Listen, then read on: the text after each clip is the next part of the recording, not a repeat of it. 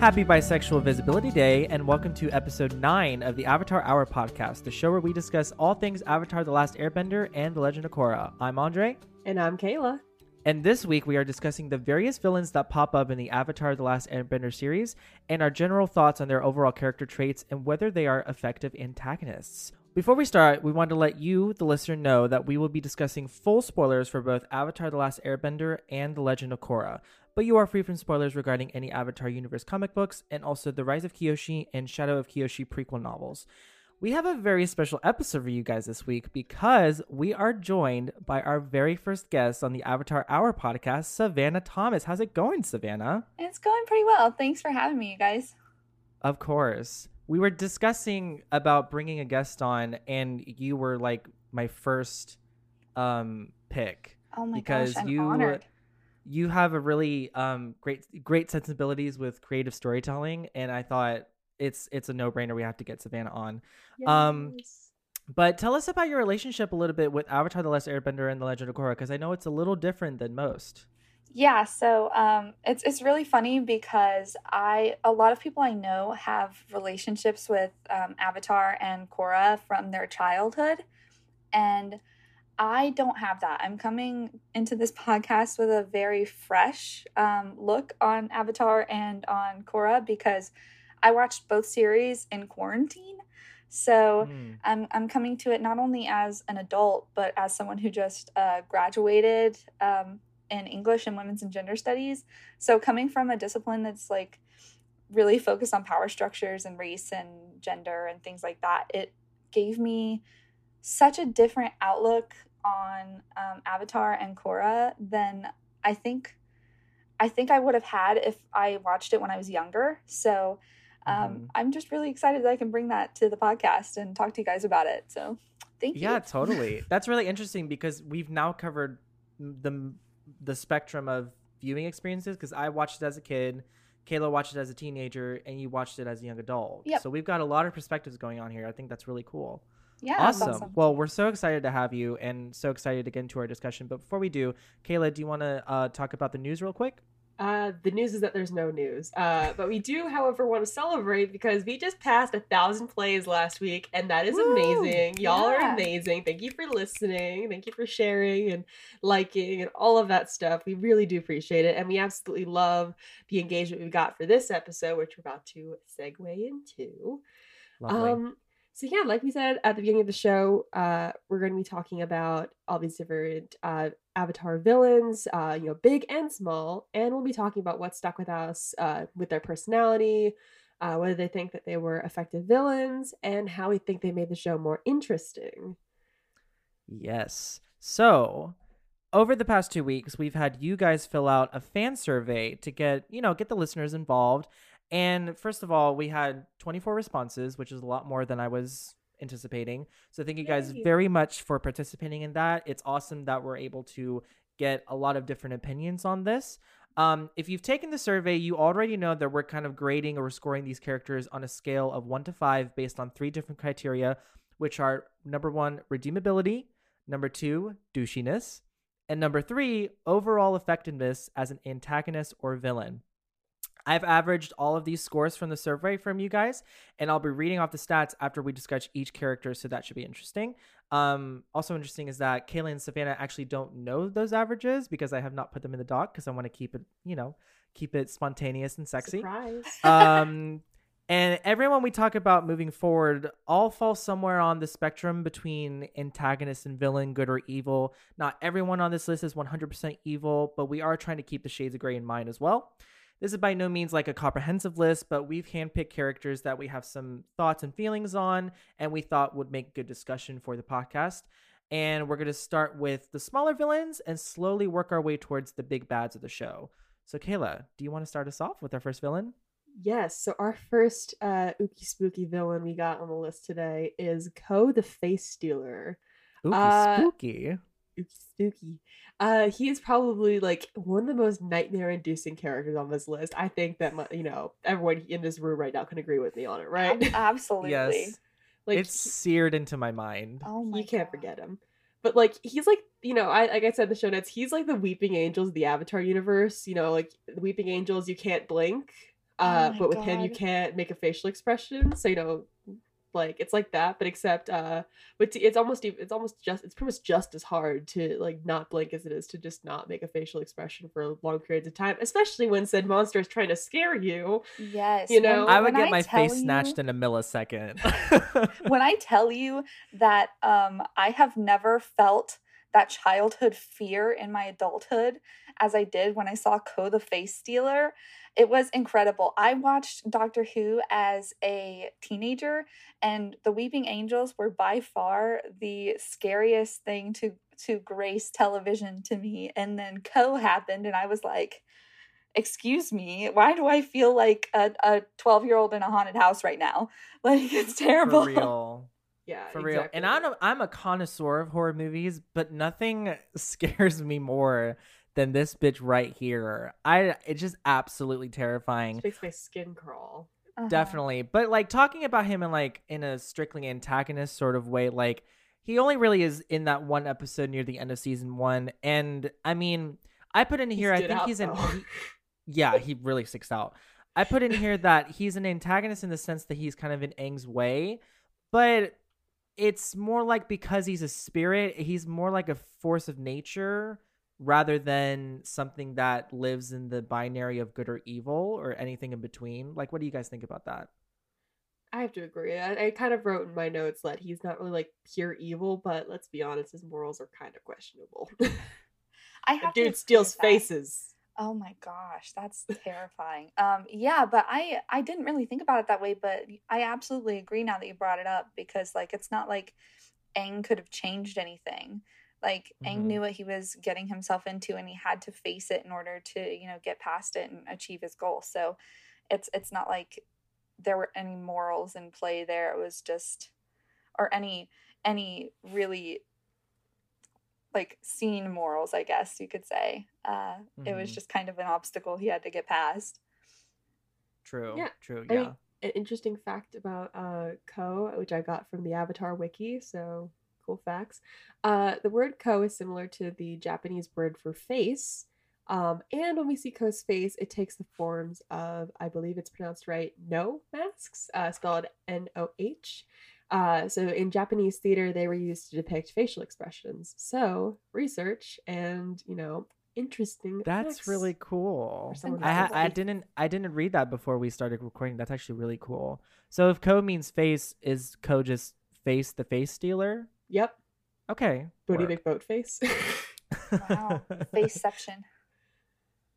I mean, And you wrote you wrote here, Savannah, that you got like spirited away vibes from I Koh. did. I did. I got a mixture of um the I think it's the river spirit. I I you know the Oh. one that eats all the food. Mhm, It's mhm, been a mhm. long time since I watched it. And then also the terror that I got from uh the the old lady with the with the mole on her forehead. Yes. Why I don't know why I can't remember her name, but the mixture of those two things is Koh the face stealer in my brain. so Yeah. Totally. Totally. oh my gosh. Well, let's get into some stats for Koh. So, uh, for redeemability, we have a 1.96. so, not very redeemable in most people's eyes. Mm. On douchiness, we have a 2.54. So, not that. that douchey. And effectiveness, this was surprising 3.63. I definitely would have scored him a little higher. Yeah. I definitely put five down when I, I- when I was doing the survey yeah. myself, but I also put five.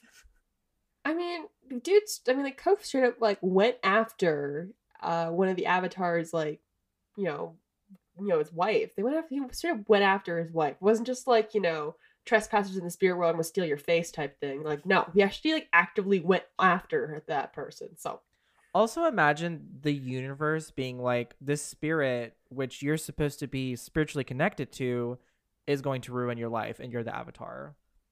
Like that's a big middle finger from the universe. Oh my gosh. All right, on to our next antagonist slash villain. We have Hama from the Puppet Master episode in season Mhm. three.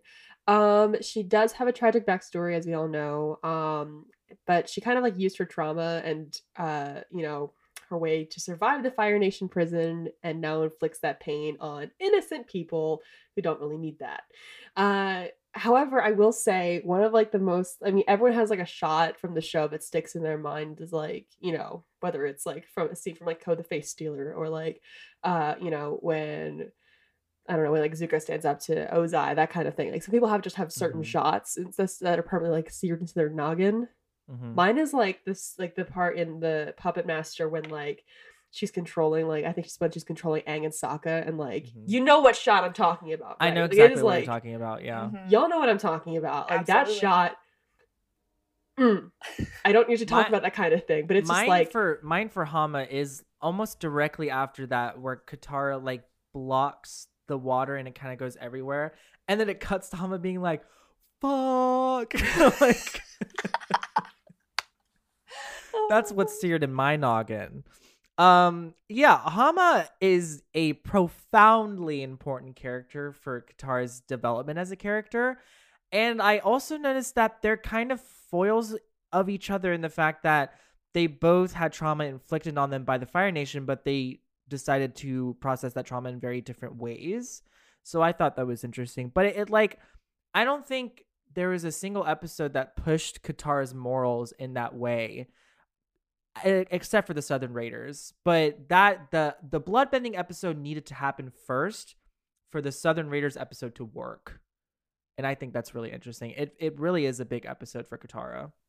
That's what makes it so bone chilling though. Like when you see her do it, when you see her use it, even though she like, you know, you see her at the end of the episode now with like burdened with knowledge she never really wanted to have. Like Mhm. after mm, I can go Mhm. on all day about that. And I think I think Katara and and Hama, especially in the Southern Raiders episode, are like kind of like cosmically linked in that way because you notice when in that episode Katara does not hesitate to use bloodbending. It's not a it's especially when she thinks it's the man that killed her mom. Like she doesn't hesitate in any sort of way. So I don't know. It's it's really it's really profound. Also, I know we've harped on this on the show before, but the sound of bloodbending is spine chilling, and I hate it. Terrible. Oh I, I absolutely design. hate it. No. I I sometimes like go down rabbit holes of like what that would like feel like. Like it is obviously very painful. It looks like. yes. Yeah. Yeah. oh my gosh. All I can imagine is that it feels like when you get an IV, except like everywhere. That's terrible. Mm. However, I will say that you brought up an interesting point about how Katara uh, started using bloodbending whenever she was like in the state of rage, and so that makes me wonder, like, how much rage is Hama harboring to be able to, like, do this power so seamlessly, and then Mhm. um how much how much rage and anger does it take to justify that against innocent people? So this abuse of power that uh, she's taking on other people that aren't even like the fire nation um it's, Yeah. it's wild to think about that she just kind of adapted this power and then is just using it like everywhere. So she I, I can't imagine like the the kind of things that are going on inside her brain. But also like is it are we meant to believe I don't I don't get the sense that Hama like invented bloodbending. I think it's been done before. That's just Oh the sense that I get for it's the first time that we see it because it's the first time we see it in the show. But I definitely think uh, that bloodbending is far more obvious to me than like something like metal bending. right Like a lot of people wouldn't think to try to bend that, but I mean, it's gotta have already been tried before. Maybe someone in the Kyoshi novels has done Oh it, my but gosh. I I my standout is her eyes when she's doing it. That's what's in my brain. Yeah. Is her eyes. and the pupils are like really, really tiny. Yeah. It's like those really scary anime characters when they get in the zone. Yeah. All right, the stats for Hama. We have a 2.79 for redeemability, a 3.08 for douchiness, and Hmm. 4.16 for effectiveness. Remember, that's out of one, uh, 1 to 5. So I would agree with that. I would agree with these numbers. Although redeem- redeemability, I don't. I think she's just a victim of circumstance in some cases, but she took you just took it a step too far. Okay, I was gonna say I I agree with you that she's a victim of circumstance. However, I don't think that's an excuse for the pain she caused. Oh, no. So like No. I think that personally I would have rated her much lower, but uh, I I understand where they're coming from. I just do Mhm. not agree. Sorry. I think with like the key thing with redeemability though is like whether that person will be willing to take steps to uh you know amend things. Mhm. She doesn't seem like the kind of person that would go out of their way to do that. I mean, Hama clearly doesn't seem to be that kind of person. Yeah, definitely not. So All right, next villain. we got Sparky Sparky Boom Man, aka Combustion Man. Mhm. I love that name.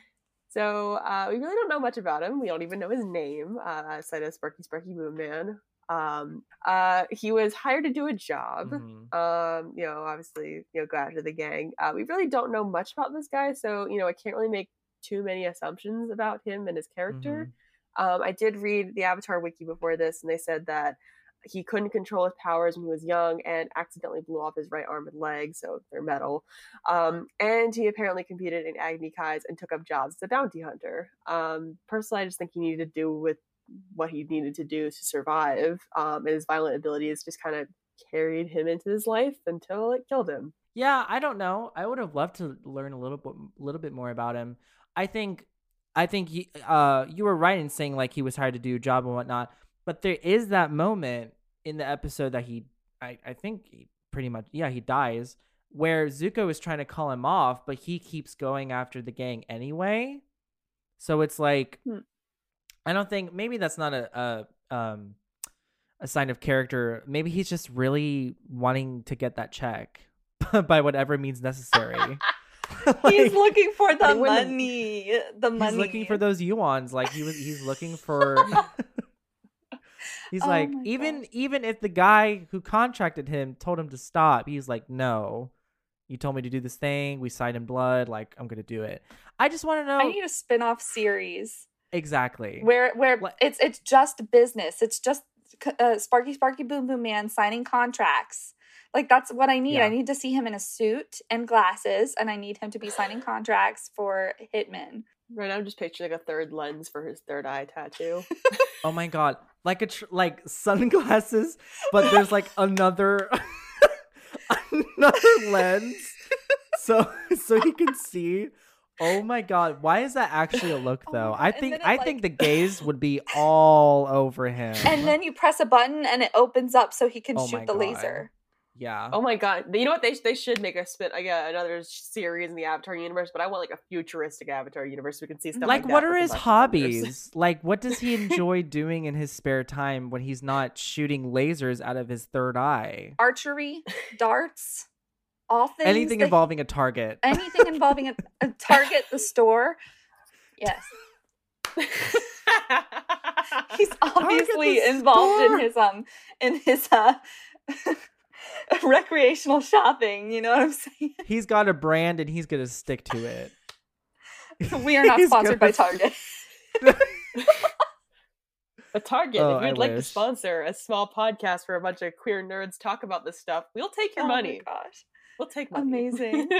I love Target. Anyway, I mean, like combustion bending is is even with P'Li and Korra, it's still something we don't know a lot about. Again, the people with who have read the comics and the novels are probably like, just read it. It probably it probably gets into it really in depth, but we're just going off of with what We're is in the there yet. shows. There's not a whole lot about it, but it's obviously like I don't think you have the choice to become one obviously like if this man's accidentally blew up his his arm or leg i don't think like you go through a process to become a combustion bender I mean, based on what P'Li said, like she said that like uh like a warlord tried to use her as a child, so you know. yeah and that that tells me like they're also incredibly rare too like it's not a very a very common occurrence for that to happen Yeah, I mean metal bending becomes common in Korra, but combustion bending But here's the thing: I so- don't know if they're born with those like intricate patterns. I'm thinking it's kind of like it's kind of like Aang's tattoos, like where the the tattoos kind of focus the chi more. So I don't Oh. know if they have so, act- actually like tattooed those patterns because the patterns are different between Combustion Man and P'Li. They're they're a little different. So I don't know if that's something that they can add on as like a like an enhanced like can they like expand their skill tree? Like I think that's that's what they do. That I don't makes know. A lot of that. sense. Yeah. But it also that also kind of well, I don't know because if that's the case, then is the is the power of combustion chosen or is it innate? You know what I'm saying? Like, It, are ha- they? it has to be innate. Like may I I dead ass think they're they're born with just like a hole in their third eye, and then they're like, we got to make this pretty, so I'm they so tattoo sorry. things around it.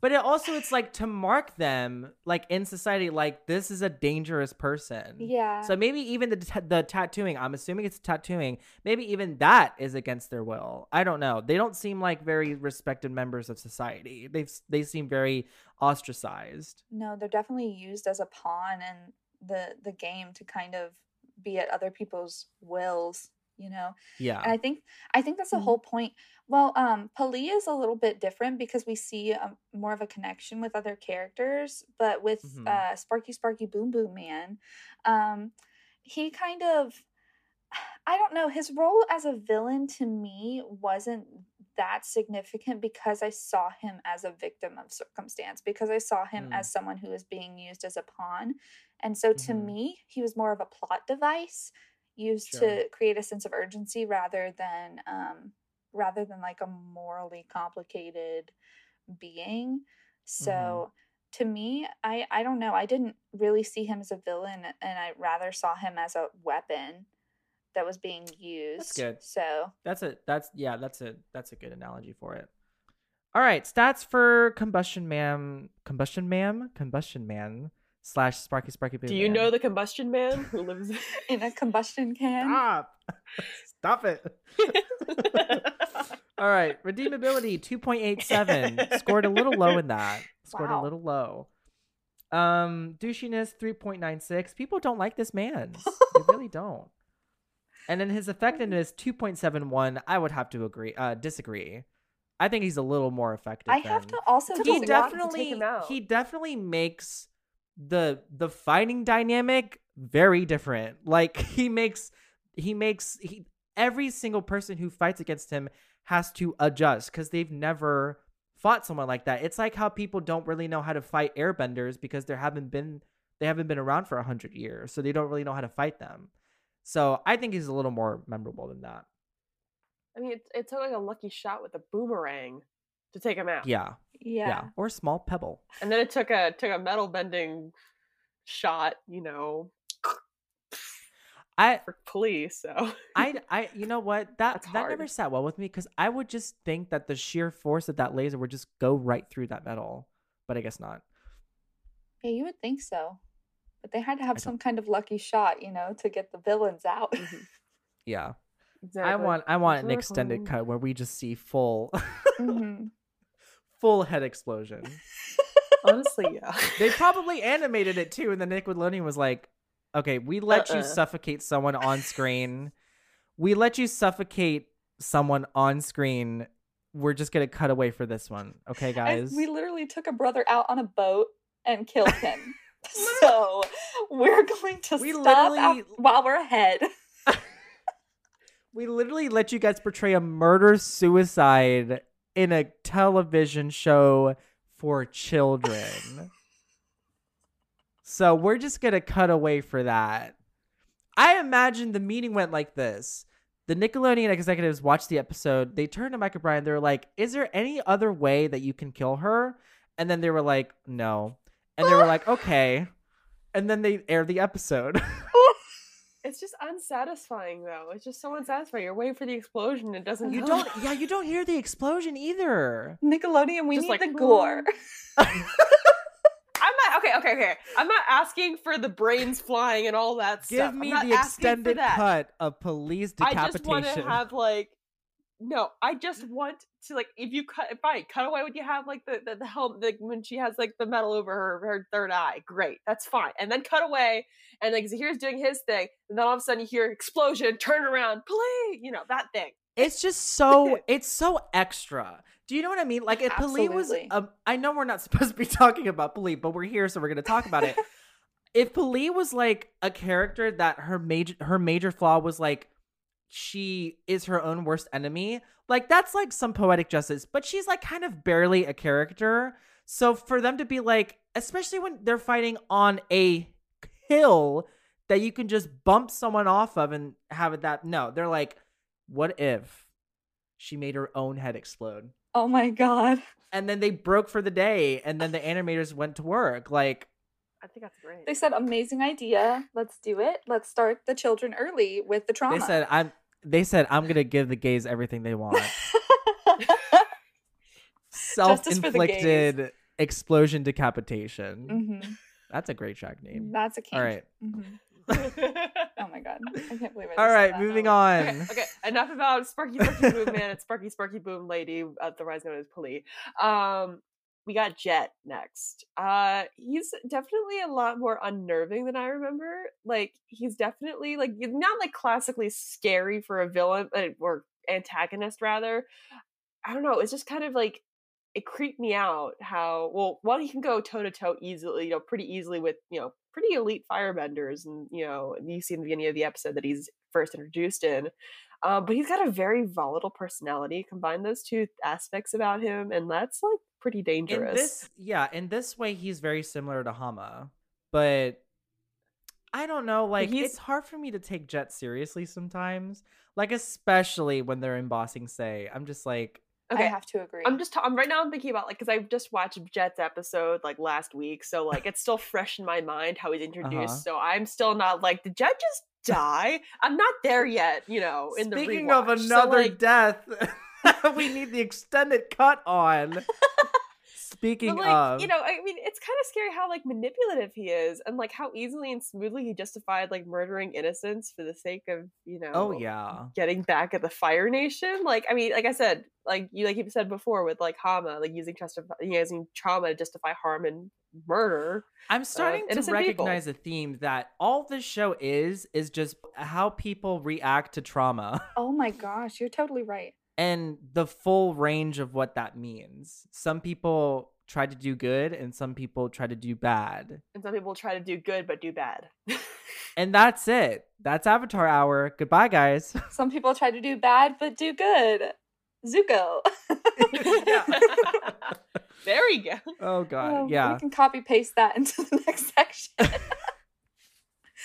Uh, Oh Okay. god. Yeah, I mean like, you know, in in terms of like um like eff- effectiveness or memorability, he I I consistently forget that he's a character in this show. Me too. I was about to say the same thing. I don't think Jet is memorable. I No. think that, you know, it I, he is similar to Hama in the fact that he used his trauma to like hurt other people. Mhm. However, um and I also think what what what happened to him sucked. However, I was really rooting for Zuko and Iroh's tea shop. Like I was like, don't you dare give up their identities because I want to see this business thrive. Like I want to see the tea shop bumping on a Saturday morning with all the nice little clientele. Like I want to see that. I want to Savannah spin-off is on the. Jasmine Dragon Yelp website.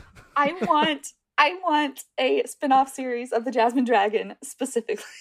Oh yeah. I mean, Iroh does canonically invent uh, bubble tea, like the one with like the, the yogurt bites and stuff and tea. I'm really bad with what it's called, but you know what Yeah, I'm yeah, talking yeah, about, yeah. right? I you know, confession, I have not had bubble tea yet. Neither have I. I Well, want good to luck. try it. I want to try it one day. I've had it once and I never will again. You didn't you didn't like it? No, I I would like it if they put in those little like you know the little um bursty things that you get at like Sweet Frog. Right. Yeah, yeah, yeah. Like I would like it better if it was those because those like like pop in your mouth, but like mm-hmm. the tapioca pearls, you either don't like eat them at all or you have to chew them up or you somehow get it lodged in your throat. so like I would rather just like not do a dangerous act. That's the thing though. It's kind of dangerous like cuz you're you're like, you know, slurping and you don't expect like full like jelly ball to get What are we talking about? the Jasmine Dragon brings you bubble tea. See, this is how forgettable Jet is, guys, because would rather talk about like you know tea the jet. Why are we talking He's about literally this? reduced to a joke by the end of the series. They Oh. literally make a joke about him Amazing. How did we get here? Oh my god, I'm crying. because Jet's not that interesting, and we have we we went to the talk tea instead of Jet because we're done talking about Jet. We would like to talk about tea now. the only last thing that I have to say is that I know we're all feeling some type of way about the live action series. I want Jet's death scene to be unreasonably gory. Like I want him to be like just thrown against the wall and snap his neck. Oh my god. Oh my god. still a kid, man. Feel like, oh yeah, Oh Dude, God. make him like 34 or something. Oh no, no, because him and Katara have to have a thing. All right, never mind. Digging No, myself in a hole. All right, Stop making 34. Jet stats redeemability 4.21, which he kind of did redeem himself. Yeah, Douchiness 4.46. Mhm. That's, it's on a scale of five. I feel like it should have been a six. On a scale of 1 to 5, he is a 6. Mm-hmm. And then effectiveness, I think people agree 2.63. Like he doesn't, yeah. he doesn't really bring that much to the story or the characters, really. He fights with hooks. Yeah, I don't know. Anyway, cool. Well, that's He had, that like on a Jet. knockoff. He had like he had like a knockoff mix of like the Ro- of like Robin Hood and his merry men with the Lost Boys. Like Yeah, Yeah, That's what he exactly. did. it's not cute. He That- that's tried. and he he Although. I'm much more interested in trans icon Smellerbee. Like I'm, absolutely. I mean, yeah, we Give love me a Smellerbee spin-off series. we stand Smellerbee in this podcast. We Okay, stand. yeah. Okay, Okay. Go. I think I think I think we've exhausted Jet and uh, some tea as oh well. my gosh. Uh, so let's move on to Fire Lord Sozin. Um, all I wrote was uh, how many words did I write? I wrote five words on the on the doc. I just wrote asshole. I hope he chokes. Mm-hmm. and Yeah. he he, he died, so you know there's that. I That's just agree. all I wrote. I agree, but listen, Oh my god. Oh no. they No, no, the no, no. animators did not have to pop off on that young Sozin though. Go to horny jail right I, now. Bob. you know what? I'm ready. What's my bail? Like literally, why? Why? He was much more attractive than Roku when they were younger. Oh my god. Obviously, not when he's like you know old and like committing genocide, but I, you know, I'm I'm sticking by I'm sticking by my opinions. You know what? I support you. Thank you. I support you. I don't agree. However, I support your position. At least one of us does. uh-huh. I'm just the resident lesbian. I mean, I was about to say we're we're the gays. We're the gays. yeah. And um I'm, I'm just I'm just the resident lesbian. I mean, you can't. Oh, I'm so like you know. Sometimes I'm just like people just like, oh look how cute this guy is. I'm like, that is a person. Mhm. Head empty, no a human. opinions. That's a that's a person They're there. with hair and um eyes. Maybe. and Or, maybe not. maybe you know, maybe no their hair. their choice. Maybe no Uh-huh. eyes. Who knows? Maybe no. oh See, that's just my opinion with Firelord Sozin. I'm just like it's like uh, you know in the Rocky Horror Picture Show. Whenever someone says Brad Majors, you have to respond asshole. So that's how I feel whenever I Mhm. hear Firelord Sozin asshole. He's kind of like if Ozai is no, that's giving that's giving Trump too much credit. I was gonna say if Ozai is Trump, then Firelord Sozin would be like Ronald Reagan. Like that's no. that's the Ah. analogy I make in my mind. Maybe maybe Ozai is like Bush. I don't know. But yeah, I Mhm. mean, like you know, I just wrote a pathetic man with a pathetic life. Like he even said, like he he spent the rest of his days looking, like checking to make sure the Avatar was actually dead, and he died alone and pathetically. But what I want to know is, did did he have the the self ego to name that comet after himself, or was this some like Yes. Sozin acolyte stan? Naming that comet because the firebenders were supercharged while they were under Sozin's regime. Like it had that comet happened under Sozin's regime. I'm gonna say yes. I feel like it had to be Sozin naming this comet after himself. Like, what kind of man takes this power, tries to, I don't know, overrun abuse the it. entire and does world, abuse it. Yeah. uh, kill his friendship with his best friend, and then the um, searches after the Avatar for the rest of his life? This man obviously wanted some kind of legacy. He obviously wanted something to be remembered by that wasn't just his sad, pathetic life. So he tried to name the comet after himself. and um, it didn't work because Sozin's comment uh, sucks. So moving on. um, I don't know. Sozin I don't really think about Sozin that much. Like, I, I guess because I moved on to Korra so quickly, and also like I've only watched this one time through. Mhm. So Sozin's story was just kind of like, oh, he sucks. Like, and I just kind of like moved on. Yeah. Yeah. I think it was interesting. Like his friendship with Roku was inter- interesting. I think, I still think the Avatar and the Fire Lord episode is like literally one of the best written episodes of all time. Um, but yeah, I mean, like, I, I have to agree with you. It probably was him. Like, it was probably like some meeting. Like, they were like, what should we name this comment? And Sozin was like, what do you mean we're going to name it after me? You're all banished. Get out of here. Yeah. Oh my gosh. You had an interesting Yeah. point here, Savannah, about about Sozin really quickly before we move on.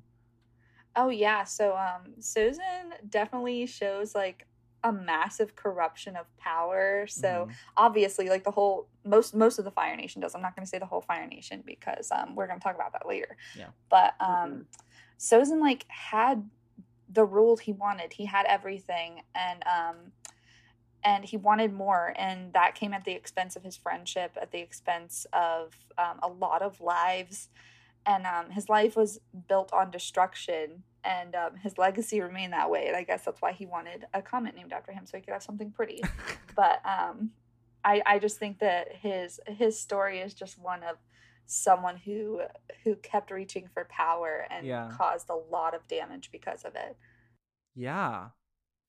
Yeah, Mhm. totally. Which is like, I mean, corruption of power. It's not a huge theme in Avatar, or at least in at least in Atla, but I think it's pretty it's pretty subtly underscored with Sozin. Like, it is literally the reason that of why the Fire Nation is the way it is when we see it in Atla. Like, because before, like the the nations seemed to be in, in some sort of harmony and balance until he started going into Earth Kingdom territory and trying to expand the Fire Nation's reach. Like that's when like there was full full authoritarian imperialism going on on the Fire Nation's part, on Sozin's part. Um, but at the same time, I don't really want to know that much about him. Like I feel like we got the good the highlights of what we needed to know from that episode, and I'm good. Yep, we learned that he is power hungry and uh, he caused a lot of um, destruction and sadness, and the man Asshole. is terrible. So, Asshole. Asshole. Sozin stats. Sozin stats. Redeemability 1.5. I would have. I'm just realizing now that I should have put a zero instead of one to five because I think that would have been lower if I did that. Douchiness 4.17. Effectiveness 3.08. A little too high for my liking. I just don't find him a very compelling anything. I mean, he did screw up the world. yeah, yeah, He did screw up the world for a quite for quite some time, even after uh, the last Airbender. You Yeah. know, well, I suppose that was very effective then.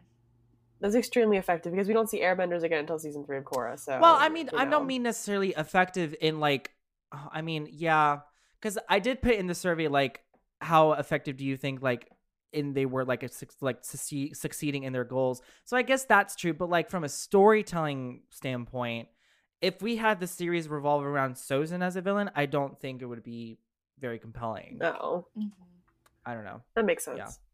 All right, we got uh one more, and then we're gonna take a break. Got Long Fang. He is, you know, the the Dai Li. He's the head of the Dai Li. Am I right? Um, not. I Okay. I think he just he just controls the Dai Li. I don't think he's the head of it. Okay. Well, he controls. I don't know what his title. I, he's person. advisor to the king because King Kuei was a boy when he got to the throne, and and Longfeng just kind of like took that influence and that power and basically kept it and and just tried to like keep it from the Earth King, but.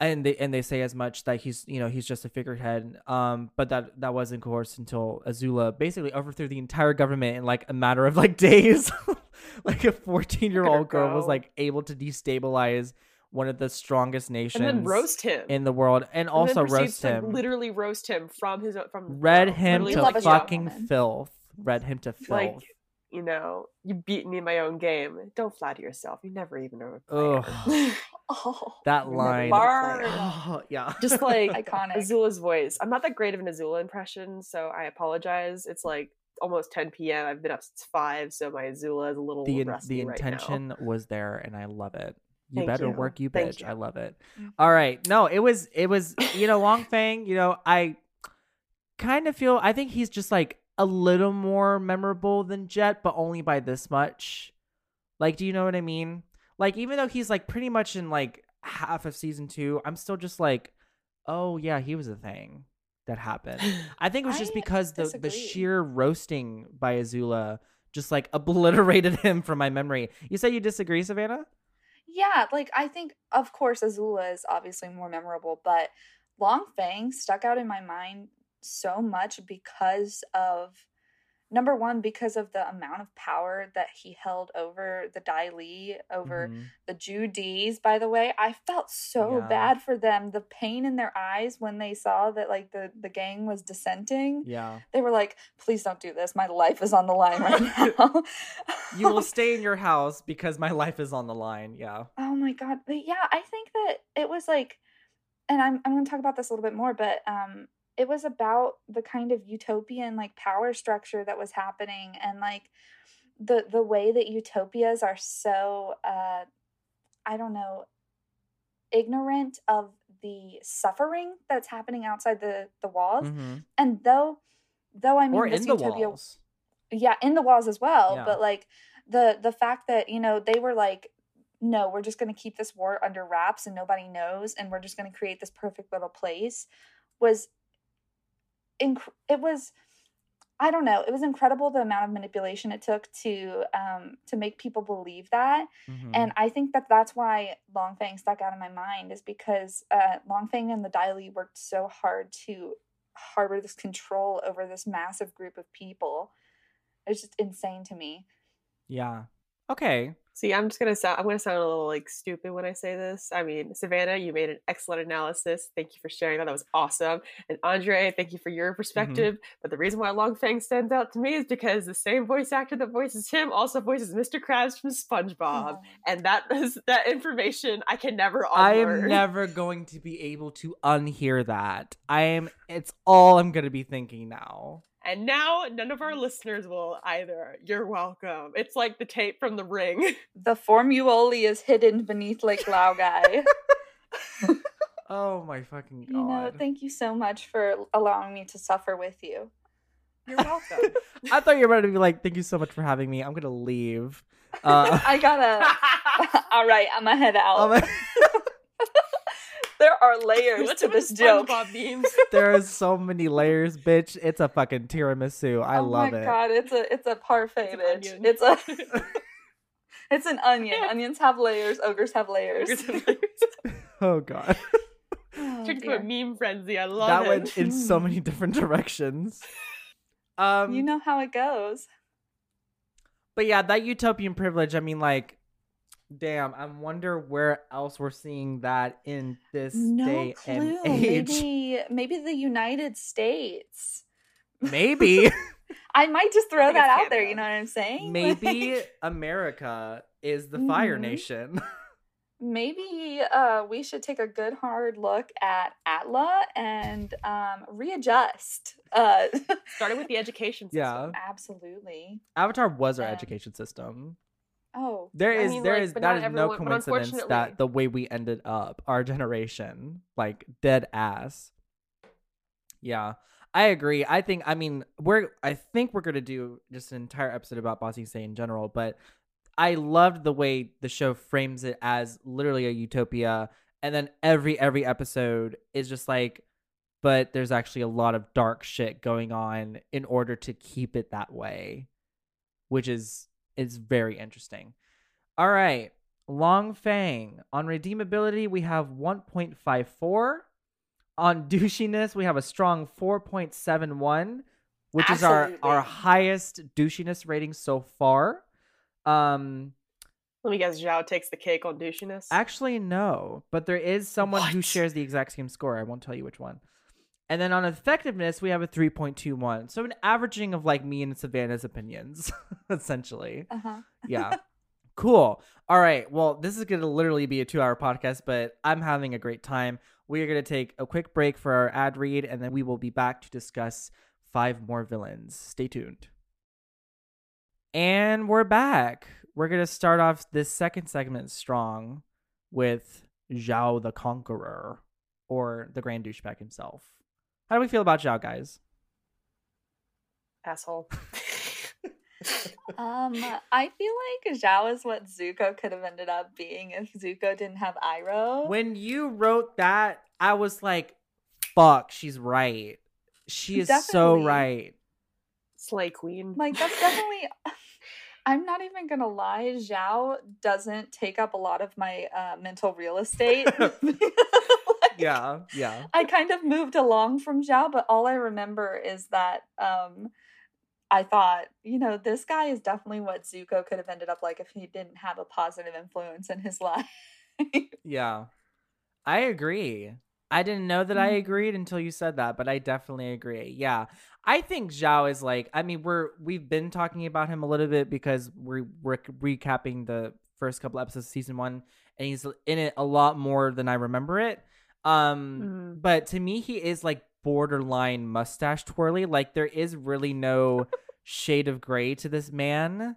And I just want to I just want to sit him down and figure out like what What makes what like what makes him tick but also like there had to be a moment in his life where like a girl broke his heart and he never got over it and then he He was like high school. I guess I have to kill the moon to feel some sort of some level of control in my life.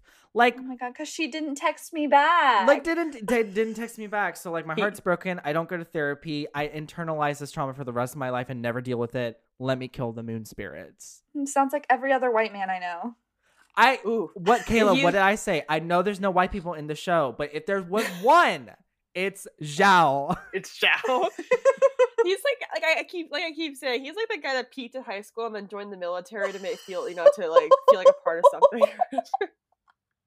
Andre's out of his chair. I'm done. I'm Andre's out of his chair right now. He just he just dropped the headphones and left the room. Bitch. I fully walked out. He Oh my proposed. He proposed at high school graduation, and she said no. Oh my god. Are you recording video for the Zoom call too? Okay, it's we're gonna we're gonna put audio. that on our cuz that that is is something else. That was Man. great. Damn. Well, I can't top that. Can't beat that. No, let's get I mean, the, there's let's like a get those cer- I mean, scores. Well, There's got to be like a certain kind of messed up to want to fucking kill the moon. yeah, Mhm. I just don't You I just know? don't understand like I mean, I do understand, but I don't I don't know like but like on a villain stamp on a villain standpoint i think i think he does the best for zuko. I think because you're right that that foil is there savannah. You make a really good point but i think even from their first agni kai to um the very end of season one where he's eaten by a fishman, he's eaten by a fishman and zuko doesn't fight him like well he does fight him but he doesn't want to kill him. I think i don't know there's an interesting dichotomy there and even in the deserter episode where he's just hell-bent on on capturing the avatar and he like destroys his, his entire like fleet because he's an idiot and can't control his anger i yeah i definitely i definitely think that that's a good foil damn okay savannah Yeah, and He's I also think like the embodied. Oh, sorry. Oh no, I was about to say, and I think in that way too, Azuko can see what what this kind of um, anger leads to. Yeah So that's another example of how he kind of his and that has his character arc is incredible, obviously, but that's Mhm. another example of how it got pushed to being so incredible. Yeah, to the point where you wonder if Zuko would have ended up the way he did if he didn't observe Zhao like that. Like if Zhao Right. wasn't a player, if he wasn't like an, a variable, like would Zuko have ended up the way he did with that kind of perspective in mind? That's interesting. Right. And I mean, also he's like the literal embodiment of the meme. When will you learn? that your actions have consequences. Yeah. I can't scream that loud, and plus, I don't think I'd want to do that to the poor listeners. So you're gonna deal with my own screechy ass voice. Yeah. And then he gets to spend eternity in the fog of lost souls where he uh, Oh, where, where he, he deserves, deserves to, be. to be. Yeah. mhm. he he was a lost soul before he ever made it there. So Work. good luck to him. He's in his environment. All right. Got eaten by a fish man. Redeem- Got eaten by a fish man. Redeemability 1.33. Uh-huh. Still too high for my liking. Douchiness 4.63. So almost Yes. beat Longfang, but not quite. I would say Zhao is more douchey than Longfang. Oh, absolutely. I Yeah, that's agree my with that. opinion. And effectiveness 3.46. So a little a little above average. Yeah. I would agree I would agree with that. All right, moving on. May and Ty Lee. I was thinking about separating them, but the way they function in this in the show, they are kind of like together for most of it. So I think it's we're, we're still going to talk about them a little separately, but we can talk about them both for the same point. Two pretty powerful non-benders, which is not uncommon for the show. It ha- it has really good representation on both powerful benders and powerful non-benders. And I think it's interesting that Azula would pick them over just like any other firebenders. I mean, I think it goes to show exactly like how powerful and impactful they are if Azula, you know, cunning manipulator, wants Mhm. them on her team. Mhm, for Mhm. sure. I think that uh, their personalities really shone through, and I think that they're um, a lot like Sokka in the sense that they really used their their personality and their wit to kind of win over everyone that they were with. But I mean, Sokka, even though, and we're not talking about Sokka, but even though like Sokka wasn't a bender, he still learned all of the the fighting styles of each nation. So yeah. May May and Ty Lee um not necessarily learned the well, I guess they did. They learned the fighting styles of the Fire Nation, but May used her melancholic I'm gonna say charm because it was charming in my opinion. Mhm. Um, and then Ty Lee used her energy and her like acrobatic skill, and she was able to to block their chi, right? So like, it- yeah. she was. That's just crazy to me. So she used her body and her her gymnastics and her athletic ability, um, and May kind of used her intimidation Knives. factor. Also, knives. Yeah. and knives and knives. I forgot about that. Can't Yeah. forget the knives. And they're both, I mean, the hallmark of any good antagonist in the show is again, they are game changers for fight scenes. They are they Mhm. add a very memorable quality to fight scenes. And that's why I think the fight scenes in both Avatar and Korra work so well is because they have so many different styles, but it all exists perfectly in the same world together. I think that's really interesting. I I have a kind of an unpopular opinion. I am not the biggest fan of May and Zuko as a relationship. I'm not a Zutara shipper either, but I just there is a little Don't bit go down that rabbit there is hole, a little Andre, bit of- of the reason I have a problem with it is that there's a little bit of tonal dissonance in where we see most of that relationship because uh after like the first half of season three, Zuko is back in the Fire Nation and he's realizing everything's not cracked up to be. And his him and May's relationship, I think they were trying to make that point, but they actually kind of work together. So it's not that I don't like the relationship because I don't think they work. It's that they work too well for the message that the writing was trying to get across is that nothing even even though Zuko is back in the Fire Nation, which is what he thinks is all that he wanted, nothing is working out. But and even though they didn't end on the best of terms, it's still there was like there was enough chemistry with those characters that it could have worked if the writing wasn't intended to show you that nothing is working out for him in his favor. Am I making any Right. sense? Like, does that? yes, it's just two emo kids being emo together. Yeah. Like that's what it that, is. That warms that warms my cold dead heart a little bit, seeing them be miserable together. Like especially when Zuko says, "I love the way you hate the world" or something like that. Like I don't know, that's sweet. I'm just like, okay, calm down. Like, okay, Tumblr. there's six. Yeah. I don't. I, yeah, I mean, I get that, but also I just wanted to just laugh at that. You little know bit. May Like, is a I- super that's- who locker. a Like you know. May was around for that.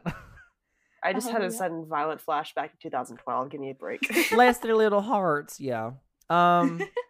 yeah. It's. It's. I. I. I think they are uh, immediately memorable in terms of of just how effective they are within the show. Um. I also want to say um, with Ty Lee, real quick, that she's a lot smarter than people give her credit for. Mhm. Oh Really? yeah. Like, I think she definitely plays this like bubbly character. I mean, she definitely is like bubbly and sweet and all that stuff, but definitely she does put that up as kind of a front. I think she comes seems. off as ditzy, and I think that's very intentional on her part. Oh, Mhm. absolutely. I mean, you see, like when, um, you know, when she, was Azula first recruits her, Mhm. you know, like when she, like, basically, she literally threatens her, You know, it's a literal threat, and you can kind of tell that Ty Lee knows that Azula is threatening her, even though she's like, "Oh yeah, I guess like, you know, I guess the universe just trying to send me a sign that I need to do this or whatever." But she knew that it was Azula that set the net on fire and did all that stuff. Yeah. you know, so like, yeah, totally. Yeah, she's You she's know? a lot more perceptive than people give credit for. But I still think like in in terms of like character development, I think she gets the short end of the stick just a little bit. oh, absolutely, You know, yeah, yeah, for Yeah. sure. But I think I think it's it is really big for her character that she was the one that that uh brought Azula down in the Boiling Rock episode. That she was the one that took the action to do that. I think that was monumental for her. Yes, I think the juxtaposition between like the fact that she was discredited for being so ditzy and the fact that she's like this really intense fighter is a cool play on like gender stereotypes and how people really don't take Yeah, like people who are really feminine or really uh, seem to be seemed to be ditzy seriously, Mhm. but she could outfight anyone that she came across. good point. Thank you. All right, let's look at stats. May and Ty Lee both have a 4.75 on redeemability, which is Yeah. again they've all they kind of did already redeem themselves, but yeah, I would agree. Mhm. Douchiness 2.17. Okay, it's a little it's that criteria specifically is kind of hard for for the pair of them, but yeah. Yeah. I feel like they're on the spectrum of that. yeah, Like May is very douchey. yeah, yeah, intentionally so. Like she knows she's doing it. yeah. Um, and then effectiveness 4.33. I would agree with that. Mhm. I would agree with that totally. All right, S- these last four, we're gonna have some thoughts about this. Let's start with Uncle Iroh. I said a fan favorite, even though we still don't know that much about him. I remember saying we were talking about this in our like second episode, Kayla, about how we don't know a whole lot about Iroh pre Atla. Like we know the big things. We know the Dragon of the West mm-hmm. thing. Yeah, he, he supposedly killed the last dragon, and then the 600 day siege at Ba Sing Se. Like, but other than Siege. that, like it's kind of gray in in eh, when you're looking at it, it through the whole picture. Yeah, exactly. I mean, like, you know, you see in one of the episodes in season one where they have like some Earth Kingdom soldiers trying to take Iroh to go have him Mhm. meet justice for what he's done, you know, referring to the 600 siege at Ba Sing Se. And the popular meme that I keep seeing in uh, Avatar fan groups is this like, uh, you know, has something to do with uh, Iroh and his Mm. war crimes and stuff. Like, What war crimes specifically? Is um do people think that his siege of Ba Sing Se was a war crime? I think that's a pretty legit war strategy. I mean, did it probably lead to the suffering of probably like I thousands mean, of people? Well, yeah, again, we don't know, like, but Uh, Because it's Ba Sing Se, so they're outside of the wall for 600 days. They never get in. And like I said in the last episode, like, there were like the first couple, like 50 days or so, they were like, man, this is serious. But like after that, they probably forgot that they were there. Like, that's like almost two years. Like, I, I doubt it, it would have made any Mhm. real significant Yeah. impact. I mean, maybe there was like, if I'm getting big brained about it, maybe there was like a redirection of like resources. So maybe the economy was suffering or something. But uh, apart from that, I mean, war crime is like, you know, people surrendering and you kill them anyway. This was just like a, a military move that did not work, you know. I don't know. I think I think there is something to be said about how Iroh like Mhm. um still never really like uh paid for that but he did like work to unlearn everything he learned while he was in the fire nation and that's why he didn't take the throne because he knew that he didn't want to be like Sozin or Azulon and that's why oh, oh he just let Ozai take the throne essentially so I don't know I think it's interesting but like again villain antagonist he antagonist sure like he's definitely in, sometimes in the way of the gang but i think he exists in that gray for for a little bit of the show but after a certain point it's really hard to see him as any sort of villain antagonist even though he's tied up with zuko and, and the fire nation it really it, he's the first character that you start being like okay well not everybody in the fire nation is Mhm. terrible Mhm. you know what i mean That's exactly what I thought when watching it because I was like, okay, this guy's Fire Nation. Obviously, he's going to be um, against the gang. But then Yeah. we moved into it, and he was number one, so pure, so incredibly pure and cute. Like I want him to be my grandpa. Um, number two, making tea all the time, which is also super pure and cute. Um, but he he brings about this just this moral goodness about him and like his his whole life history I, I you will Mhm. hear me say morally complicated a million times when we're talking about Yes. these characters because that is what I'm looking for in a story is moral complication and that is Iroh to a T is moral complication. He comes from this background of destruction and chaos and he decides to use the power that he has honed for good. Yeah.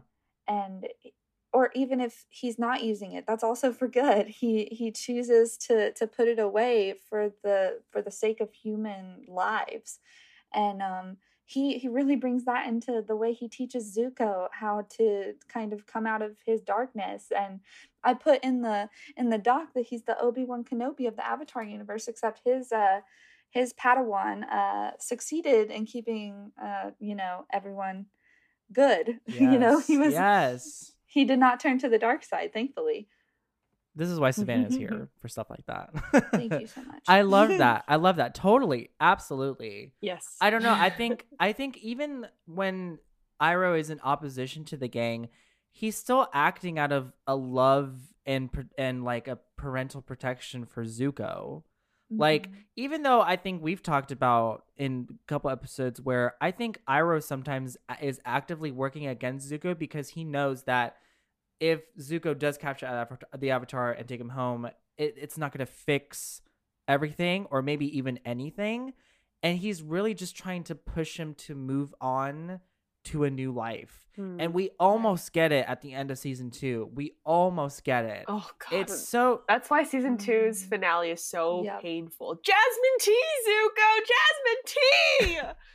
it's so painful in every sense of the word in every aspect of the story but that's what makes the redemption arc even better is that is that they come together at the very end and are able to forgive each other for something like that i don't know it's just it's just so it's just so good it's so oh good. Oh my good god. Can we talk about that scene? And I don't even remember, probably the last season where Iroh gets freaking ripped in the jail. And yes he was doing like handstand push ups. Like, yes bitch I found. I found. I'm, Oh I'm my pretty sure God. if you look it for it, there's probably an Iroh prison workout video on YouTube. oh my god I need it. I need it. what's on his like biceps. prison mix like what's in his spotify playlist for working out Eye of the Tiger. eye of the tiger Rock Lobster. Rock lobster. keep going Um, um, the final countdown. Oh my god. And Um, WAP. Um, WAP? No, the the WAP Hamilton remix. Have you heard Yeah. that? yes. Well, the entire Hamilton soundtrack. The entire yeah, Hamilton soundtrack. the whole Hamilton sound. That's what I work out to. Kayla has left. You know, if I worked out. building. Kayla has exited the chat. Guns and Ships X Guns and WAP. I just left. it. and then like maybe one song from the Frozen soundtrack. Uh-huh. Um, Um, which one is it though? Love is an open door. I don't. Maybe uh, yeah. Into the Unknown is low key a, a good It's a workout very song. good song. How did we get here? Panic at the Disco. Uh, yeah, I mean, we don't we don't really have that much. I mean, like, because he's not really an antagonist or villain, but for the sake of like keeping our theme consistent, like it was worth mentioning him. But I mean, let's look at the stats for redeemability. He gets a solid five. Everyone agreed, solid five. Oh, um, good. douchiness one point four two, and effectiveness four point six three, yeah. which is yeah. Who was the one person who I- voted a two for douchiness? Because why isn't it a solid Mhm. one? Maybe it was one of the I war crime like people talk. from Facebook. God yeah. damn it. I've I've just completed the Iroh um workout video and I would like to chat this person. All right. Prince Zuko. Uh, before we get into it, we are going to be doing a redemption arc uh, It's, it's episode gonna, for Zuko. it's gonna be a whole episode. So we can't get too deep, but we will be talking about that. I put I put here he never 100% felt like a villain to me. Like even uh, like rewatching rewatching it over the years, like it just becomes becomes more and more apparent that he is never feels like an actual real 100% villain even from the get-go because there is inherently because not only because of the scar but like the demeanor and the anger there's already like an inherent tragedy to the character and he's always being put in situations that were meant to root for him Mhm. like especially involving things with Zhao and everything He's put up against people like he's put up against people who are so much worse than him. You know, like Yeah. Zhao, like Azula. You know, it's that that's one of the many reasons why that works. Why his redemption arcs work so well is because he is not the worst person in this universe. yeah, Not only that, but he was being pitted against each other from a very young age, especially with Azula. Their uh, their kind of rivalry Mhm. that ma- it made me angry for him because Azula always won every time. She was like the favorite. You know what I You know what it reminds me of? It reminds me of for all you MCU heads out there. It reminds me of Gamora and Nebula Mm-hmm. And Ozai being. Thanos. That's a good. That's a good parallel. That's what it Mhm. Reminds me think of. so. Like, like for sure. Like I, they were definitely pitted against each other, and I think the inferiority that Zuko inter- internalized, like, kind of got into her because, like, even when he like speaks out at that at the meeting or whatever, it comes from a sense of like not being heard. And and and also like a moral sense of like he was totally against what they were proposing, but again it was the thing of not being heard and the fact that he was in a meeting with his father, it was just like, you know, it was probably the only time his father actually paid attention to him if he was in a, a situation like that. But I mean, yeah, it's just in a in a in a like a just a purely like writing standpoint, there is nothing that I in my opinion is ever gonna top an arc like this. No, absolutely not. I think too because like he came from a traditional um kind of villain slash murderer trope, especially in like slasher films, because he comes from a background where he lost his mother. He has some some trauma there. Um, he's grown up in this in this kind of society where he can never do anything right. But then in the end, he takes a turn for the better, which is something that is completely unexpected in this kind of trope. Usually you'd see this person take a turn for the worse and go down a rabbit hole, but instead he kind of picks it up. And I attribute that a lot to Iroh, but also I think Zuko just had that inside him the whole time. He just needed someone to tell him that he was worth it. Like he lost his mother a long time ago, which like I still don't know what happened and I still would like the to answer know in the comics. yeah i i i got a link to the comics on youtube i'm gonna have to check that out but i still don't know what happened so um, we're not gonna talk about that however um, i felt the pain of him wanting to impress his father so deep down in my soul Mhm. and and that whole arc is just amazing to me because he comes like i said from a stereotypical trope where he is not supposed to get out of this successfully and he Yeah. does yeah, definitely. Good point. Mic drop. Mic drop. I, I definitely feel like we could go on and on about his arc, but it's probably But we will have a full episode. we will, on we will, we Yes. will. We'll get we'll We'll get leave into the nitty gritty of this stuff. Um, go for scores, reducibility. Obviously, again, a solid five from everybody. Um, absolutely Good. a douchiness we have two point nine two, which he's Uh, working on it. You know, yeah Even by the end, he's like, he has okay. He's like, have to calm down a little bit. And then effectiveness four point four two, which is solid. Yeah. yeah agree. I agree with that All right. We are in the penultimate character. Let's talk about Azula. Arguably Oh, much more iconic than Ozai. oh, absolutely. It's it's so much easier to see her as the big bad of the series just because the way the way she is in the background orchestrating everything and the the way she like comes up in very unexpected places, especially with like the drill episode like it she's it's I'm like that that Gaga gift which is like beautiful, talented, amazing, but I'm also like Show terrifying, resilient, cunning, smart, talented. yeah never before seen, never never be groundbreaking like oh Mhm. love her. Yeah. Love her. But also, like you know, especially like you, like you said before, just popping up in random places. I remember audibly gasping when, uh, you know, it's like, oh, the Kyoshi Warriors are here. We're all like, yeah, we're gonna see Suki again. It's like, oh shit, that's Azula. That's Azula. We are We're the fucked. Earth King's humble servants. that killed Like, me. When I saw their eyes, I was like, "You better run. You better get out." I was They're gagged. kill I you." I remember like being like nine, being like, "Holy shit!" Like, and have you have you guys seen that compilation video of people like you know like that musical motif she has where it's just like the bell every time she comes up on screen? People have put a compilation together, and hearing it back to back to back to back is the funniest Booker? thing. That's crazy. I didn't. I didn't s- catch that at I'll all. send it to I'm you gonna go with guys. I'll post it on our socials as well. You don't know there what you is- talk. Wait, have you seen it, Kayla? No, the only thing I can really Oh think God. of like, that has to do with like you know just random things happening is just like the Frau Blücher from uh, Young Frankenstein and like the horses whinnying in the background. I'll send it to you. It's Oh, weird. It's oh. funny. It's I funny. see. I see. Yeah. It's funny. Yeah, but it's so there's. I just wanted to bring this up of when we're talking about videos. There's this video of Azula during the Agni Kai, and Uh-huh. also Azula after like her last episode where she, her her bangs are cut and she's like foaming at the mouth and Yeah. crazed. Um, and the whole the audio is um the transition from Chromatica two to nine one one. It's amazing, That is and I have to send it to you. Please But it's, do. it's incredible. I can never get it out of my head. But like also like okay, so like speaking of like the Agni Kai, the final Agni Kai and all that stuff, like I was more so looking forward to Zuko and Azula facing off than I was Oh, yeah. to Aang and the and uh, Ozai. Like I Mhm. mean, I know that was a big thing that's been that's literally been built up since the first episode, but god damn it, the final Agni Kai was so satisfying to me. It was amazing. you know, And yeah. if am am I correct in saying that there was no music during that scene? there was music, but it was like sad, mournful music.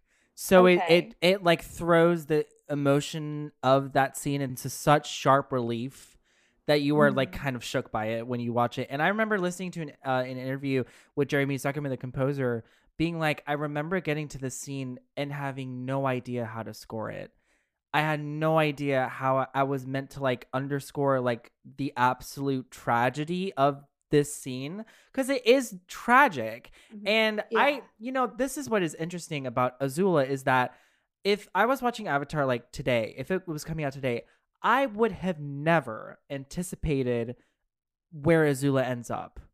Like Oh, no. never Absolutely. like the the the feeling she has about her relationship to her mother only really comes up near the very tail end of the show but it comes up in such a very intense and sudden way that you're kind of shook by it but i would have never like predicted like that's where she would have ended up like it would have i would have just assumed that she was going to be like that till the very end but she's such a controlled character. She like has like a very like rigid control over herself and a rigid control of what others perceive of her.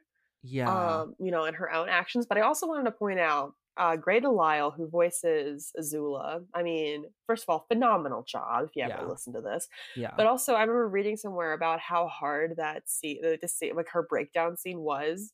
Because she Mm. does not go back. Apparently, she does not go back and rewatch that episode or that scene because they literally like maybe it was like maybe her and someone else, uh, like someone else behind the glass in the recording studio. Like it was a very like a lot of people left the room that day, like as in like they had she wanted to be by her like they, as like they, I don't know it's her decision or uh, Bryke's or uh, director or whatever, but it was a very it was like just literally just her by her pretty much her by herself in the recording booth and maybe like one person out of it you know listening to what she was Wow. doing like she went to some dark places according to what i read so you know I mean, for that, for the results, she had to. yeah yeah Like- Absolutely.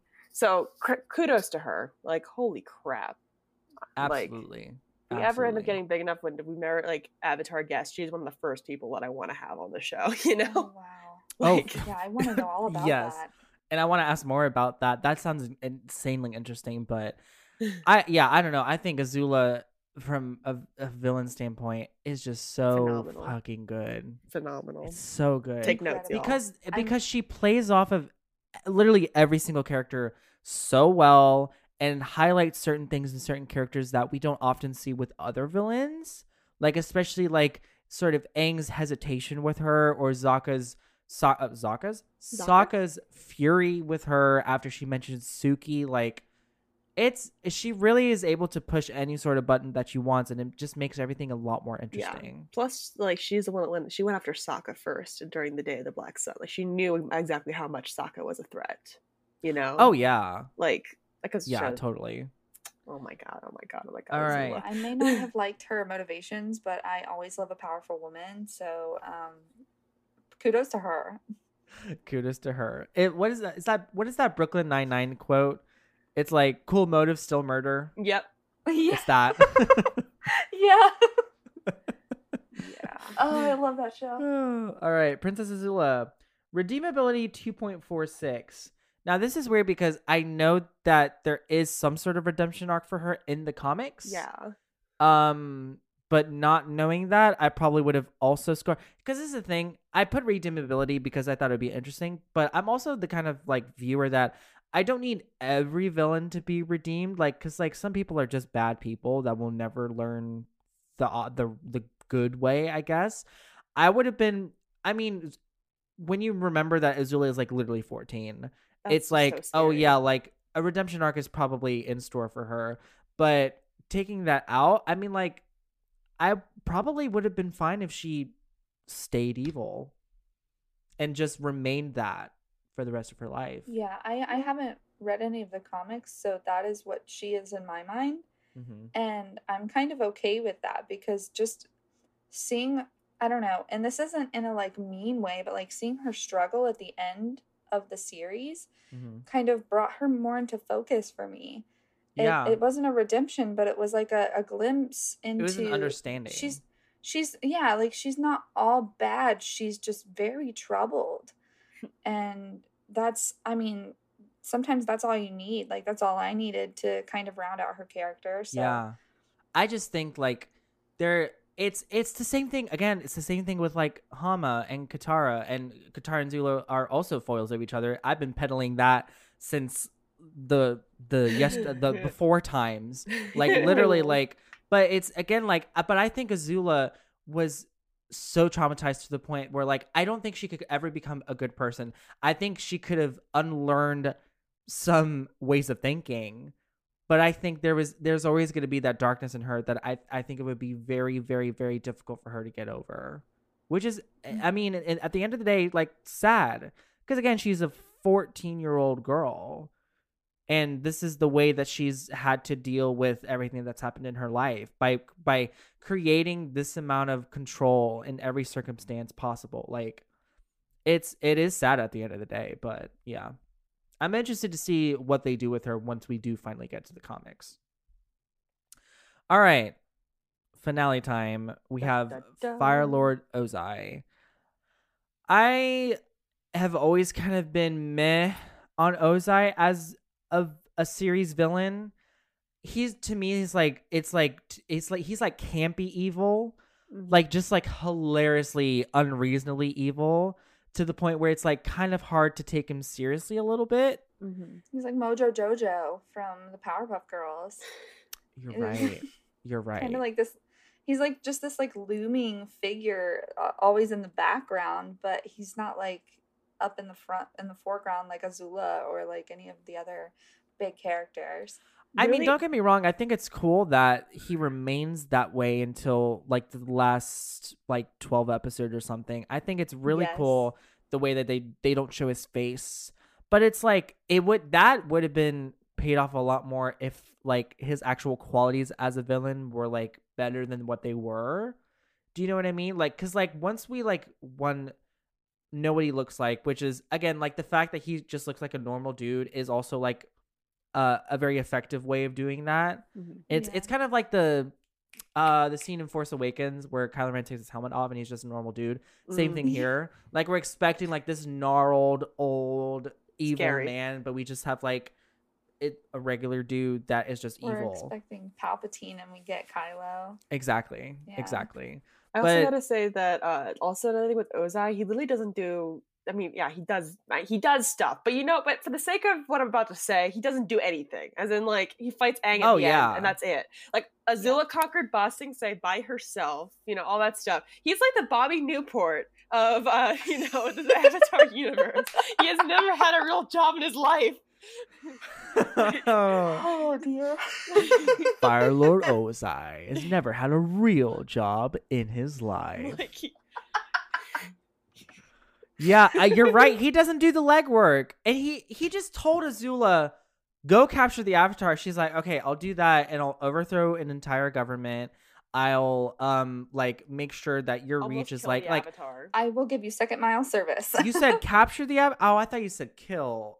I I I heard kill. I killed him, like or She Zuko killed way him. closer to killing Aang than Ozai ever did. Yeah, yeah. You know, she did kill him. Yeah. essentially. I don't know. Like, I mean, the re- the only reason he's like threatening and dangerous by the end is because he has the power up from Sozin's comet. Like, and Mhm. again, like he doesn't do the legwork. He doesn't seem that smart either. Like the whole Phoenix Phoenix King at the end. It's the same thing with Zhao and wanting to be the Moon Conqueror or whatever. Like the Phoenix King. Like it's not a phase, mom. Like yeah, it's like. it- retitle this episode. Forget, forget the title of this episode. Call it the roast of Fire Lord. The roast- Ozai. like- I have chosen to be perceived better than I am. exactly. I don't know. He just it he like he just favors plans designed to give him power the same way Sozin did. And there's no like strategy to it. Like like what makes you think like your brother, the Dragon of the West, couldn't get into Ba Sing Se after 600 days, but if you send this drill, it's going to work out that time. I don't That's like some like wily coyote yo- logic. Exactly. Right there. Oh Like, my Exactly. And he ends up getting smashed by the Acme. like yeah, the anvil just like falls from the sky. Aang even Aang even grabs him by the frickin' stupid goatee at the end anyway. Oh, yeah. Like, Again, no it. strategy. You're going into a fight with something that people can pull on. It's unbelievable. Shay, It's like- man. It's like doing competitive swimming without a cap, right, Kayla? yeah. Yeah, that shit's hard. Mhm. Even when I even though I have short hair, it's still hard. But you know, Yeah. whatever.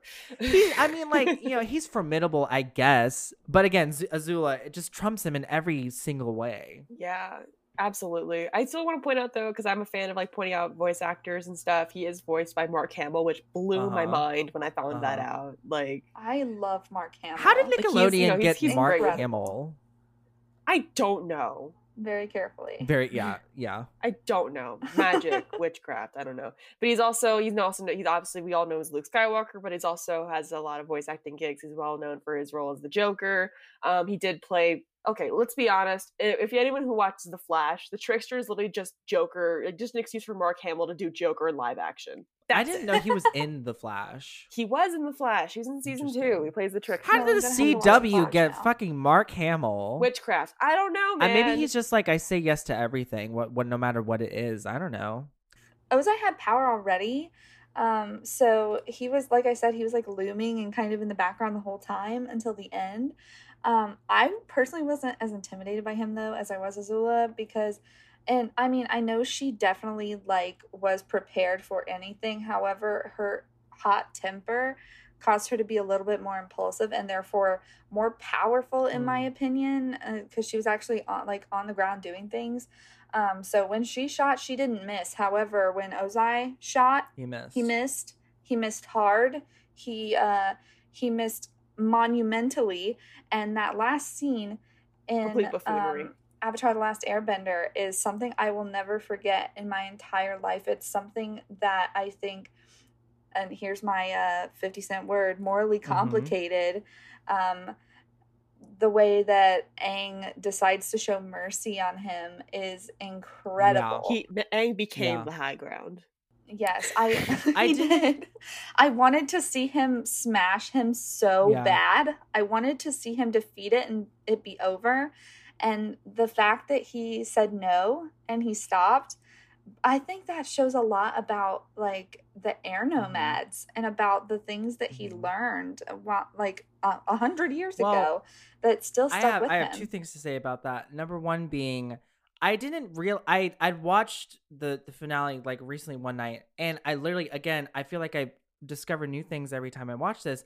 I did not realize that there are multiple points in that fight where Aang decides not to go for the kill. As like there uh, specifically the one scene where Ozai shoots lightning at him and he has the chance to redirect it right back, but at the last moment he just shifts it away cuz he doesn't want to kill him. And I think by proxy Ozai is made more interesting because of Aang's ambivalence to kill him. Like he becomes more interesting because he becomes a more interesting uh, obstacle for our protagonist to get over. But inherently, is not that interesting in my opinion. And number two, I agree with the the the big moral thing that Aang did at the end of the day. It, it while in the moment would have satisfied his moral responsibility, in the long run, it is the reason that we get Amon because that eh, like the Oh avatar being able to take away someone's yes. bending became a big thing to where people realized that was a thing and figured out ways to do it without getting it from the lion turtle. So while Aang neutralized while Aang neutralized that conflict, he created more conflict without knowing it for his for Korra to deal with. Oh my god, you just opened up so Here, much. I'm I took a, I just took a screenshot right of our now. reactions to. I'm sorry, it was just too good to not share. Yeah. Oh my god, realizing that the final scene in Avatar: The Last Airbender is why I'm on did the thing. and that's and that's my thing about Korra too. Is just it makes Avatar retroactively more interesting that way. I just that uh, it just makes Aang more interesting as a character wow. because it it wasn't the right thing to do, maybe, but it definitely satisfied Aang's personal, moral, ethical responsibility. And whether or not that was the best thing to do is still up in the air. So, I don't know. Here we go. I don't know. All right. Wow. Are we good with Fire Lord Ozai? Wow. I'm speechless. I think we've thoroughly exhausted the topic of Fire Lord All Ozai. right. We roasted him. Cons- Here are the roasted final him thoroughly. We talked about some good deep stuff. Yeah, here are the final stats. For redeemability, we have a 1.42. For douchiness, 4.71, so he's tied with Long Feng. Mhm. Um, and effectiveness, 3.25. So he's in the middle of the road for most people, which I think is accurate. I can live Yeah. with that. yeah. All right, that's our villains. That was a great Oh discussion, you guys. Almost two hours. Yeah, I, Yeah, I think so too. yeah. Oh my god. I told I told Savannah really "Oh, like 45 minutes to an hour and here we are like almost almost an hour too. I'm I'm okay with All it. right. Let's move on to fandom corner. Now, here's here's what happened. We had an interesting theory that we were going to talk about um already in the doc and then Savannah put this in and I was like, "No, we have to talk about this for fandom corner." Oh, absolutely. um do you want to since you put it in Savannah, do you want to kind of lead us into this? Yeah, absolutely. So, um, I noticed, and I I was watching Legend of Korra, um, on and off with some of my friends this summer, and we all brought up the fact that like the powers in Legend of Korra are so um advanced that it doesn't make sense that those powers advance so quickly b- between a generation, especially when that generation was um, kind of backed by a hundred years of no avatar, and Aang had no like avatar mentor.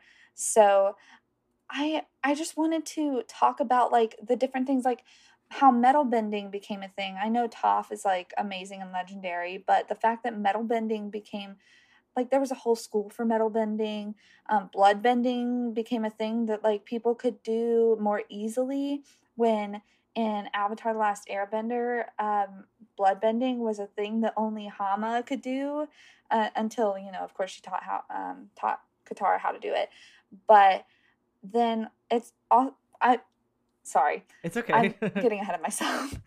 Um, Amon being able to take bending away so easily and so quickly within the first season. Um, Korra, and this is the one that really got me was Korra being able to transition between the avatar state and non-avatar state so quickly and without any hesitation where Aang had to work so hard to get into it. Um, and then the um the whole episode about Raava and um what's the other one's name? Vaatu. Vaatu. Raava and Vaatu. Yeah, and the fact that you could just create an evil avatar out of thin air. Um, so, and and another thing I wanted to mention was that like the connection to the spiritual world, where Korra was more of a thrower and more of a physical fighter rather than a spiritual thinker, and um, like other characters in the series could connect to that much more easily than than she could and i guess you can attribute that more to them being air nomads than um than i guess Korra just not having the innate ability but all all of those things um combined i i guess are what i wanted to talk about. Well i have answers for every single one of them except for the evil avatar thing. I'm with you. I'm still again still highly confused about what happened at the end of book two it a, a whole lot of it doesn't make sense to me, but I'll give it to you that it seemed very easy to create an evil yeah. avatar, but but so let's talk let's go point by point. So we're talking like the so you're talking about like the the advancement of these these bending types. The way I see it is that when we get into season 1 of Korra, Republic City is a is the melting pot has become the melting pot of the world. So there are, are all these kinds of people living in this world and with all these different kinds of people come different um techniques and ideas and people start to feed off of one another and i think so like metal bending for example i think the way Toph was able to tap into it very quickly speaks to her prowess and her natural talent for earthbending but on a regular person if they knew how to actually do it it would take them a little longer if they didn't have that natural talent, but it could work. But like again, I felt like metal bending was not like an obvious thing to earthbenders. Like I don't think it would have ever occurred to them to try to bend metal until Toph what became widely known for being the first metal bender. Mm-hmm. And I think again because the because the technology advanced so quickly and there was just more metal and everything and we're not doing like bamboo and six and everything like it becomes more widespread and everything. Uh, that's how I see the reason why metal bending has become much more popularized and like uh, widespread and accessible. And also with um, there is going to be a comic coming out, or if it hasn't come out already, about Toph's Metal Bending Academy. She does straight up make a metal bending academy and teaches people how to do it. Mm-hmm. But also another thing I wanted to point out with like like Andre mentioned before, the advancement of technology in Korra's time. You think there would have been some kind of uh, equivalent of Gutenberg's printing press, you know, kind of thing, you know, with like information becoming so much more widely available that people can you know learn more about uh, bending styles and stuff like mm-hmm. that so yeah. probably like technology the, helps with the spread yeah. of information this was like the industrial revolution of like it was the, yeah okay okay i understand that's how now. that's how we refer we refer to it when we were talking about it on our Korra episode for sure okay. that it, it's definitely the but again even uh, when you have people in this world that like can create like fire and lightning with their minds, like it's gonna be a little quicker than our industrial revolution. But um, I don't think you mentioned, but like lightning bending has also become a lot more yes. common and a lot more yeah. easier.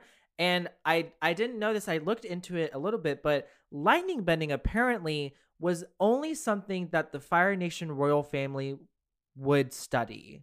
It was a technique wow. that was only known to them because they didn't want other people. It was just a way of of just making the royal family more royal and uh, intimidating, mm-hmm. and it became just a um, a tight knit technique until we had Fire Lord Zuko, and that's that information started to spread and like how you're supposed to do it, and people are going to find uh quicker ways to do it. The way Iroh taught Zuko to do it is is the very like patient methodical way of lightning bending but people are going to find shortcuts. Like they're going to find it might not come from the same chi paths or, or chakras so it might not be that powerful. We don't see a whole lot of redirection going on in Korra. Like uh, Mako does it at the very last episode with the spirit vines but it is a lot of like generating lightning that has become more accessible. And i mean same thing with bloodbending it's not it, it's maybe not that common. It has been outlawed by Katara in Republic City. But I think it, they even say in the show that Yakone, Tarlok, and, and Noatak are just cosmically like very unique benders that are able to do that. And they kind of also allude to it in the show that Amon is able to take away blood, uh, take away bending with blood bending. Like he's able to permanently block chi paths that prevents people from bending. Uh, So- okay, I'm, I remember now. Yeah. Yeah. So there there is an an advancement. I think it's I don't think it's too quick. I think it it is at the proper pace of what I would expect this world to be because because bending is such a vital way of life for these people. I mean, it's kind of like how fast like phones have progressed in the last like 10 years. Like you think about the the iPhone in 2007 and the iPhone now. I know it's not the same thing, but it's like the way that has advanced very quickly is Right. because we're finding new ways every day of implementing technology into our daily lives and it's the same thing with bending if that makes sense I don't think I ever thought about that because I I don't see the connect between the like Avatar Aang and Avatar Korra because Mhm. I haven't read any of the I don't know if there are any comics in between, but I haven't read any of There those. are Yeah, yeah. few. Yeah. Um, but they're like, as far as I know, based on what I've seen, it's not as much like it's more so like Aang's story tying up loose ends from Mm. the last Airbender. yeah it doesn't get Um, into them as adults like it, I it would really covers, love that though. it covers the events like of a couple uh, it goes into like a couple more years after the Yeah. events of the third season and yes, there is a comic about finding Zuko's mom, so that that Yeah, does exist. The I answers I are do out have there. To read that. I do have to read that. I need to know. But- oh god, yeah. I've just you know I would love to have like an older gang comics. You know, like, like, just one So i just need questions. one like Just- just one standalone comic i think that'd be cool. Or cool like a or like a three part or like a three parter. I'd be fine with that too. I just want some content. I'm Mhm. thirsty. yeah we need more content for the, for this avatar podcast um but I so let's talk about this point you said about Korra being able to easily and quickly transition into the Avatar state. Uh, Kayla, I know you you have feelings about this. Let me just get my input in really quickly. This to me is just Korra just being able to do that. Like literally, that's my answer. Like I mm-hmm. I think we we don't really know the mechanics of of how the Avatar state works. We know Aang struggled with it, but that doesn't necessarily mean that every Avatar struggles with it. I do think like maybe it's just like a tad excessive in the way they use it in Korra. And it's also a little confusing how they do it in Korra because sometimes when she goes into the avatar state, her eyes just flash and then return to normal, but she's still it's implied that she's still using the avatar state. So the way they've animated it is like a little contradictory. But that's how I kind of I think I think Korra because it is a it is spiritual, but it it is also tied to uh strength and power that I think Korra is able to tap into that much more than Aang because Aang was afraid of the power of the Avatar state. He was afraid of of using it, and I don't think Yeah. Korra was that afraid to use it. That makes a lot of sense. I was kind of connecting it to the sense that Korra is, in in my opinion, is not very spiritually motivated. Mhm. Um, she's she's very much a, a thrower. She's very much a a, a power person, um, a physical power person. So the Avatar state to me always seemed like a more spiritual approach, um, which confused me why Korra was transitioning into it so easily and Aang wasn't. But the fact that you brought up that it also is tied to strength and and I mean the avatar state is like this ultimate physical power state. So I mean that makes a lot of Mhm. sense that Korra can transition to it more easily than Aang because Aang was afraid of hurting anyone. yeah. Korra's like, I'm ready to fight. Let's go. Yeah. I don't mean that as a bad thing. Well, thing with Korra, one of the things that I think a lot of people forget when it comes to Korra is that she's literally meant to be the opposite of Aang. So while True. you know Aang struggled with earthbending, she doesn't. Air is her struggle, uh, and like the Avatar state, like we've been talking about for the last few minutes, like that comes more easily to her. Mhm. And you know, but like going, you know, like handling spiritual things is just not her forte. You know, it's she's meant to be the exact opposite of Aang. So you know, like maybe that kind of explains also just you know just story wise, maybe not lore wise, but definitely sto- like uh, character wise. You know that what I makes mean? a lot of sense. Yeah. My other not so exciting answer to it is is maybe it's just a matter of pacing in a fight scene. Like because the way the way it's it's animated, it's she really she gets into it quickly and then uses it where we've seen people some avatars like Roku has to like kind of meditate for a couple of seconds before he's able to get into it. I think some maybe sometimes just for the sake of the fight scenes pacing that that she just gets into it quickly so it doesn't it doesn't forestall or throw off the pacing. That's Yeah. my like Yeah. unexciting, unsexy answer for it, but Logistically, that makes a lot of sense. yeah, yeah. Um, and then the way you, uh, the last part. I mean, yeah, the evil avatar. I'm with you. I don't, I don't understand how that was like really easy to do. Um, and you said the way non-avatars like Jinora can connect to the spirit world better than Korra. Um, it, it could be a couple things. Like maybe it's just the fact that Jinora is related to Aang.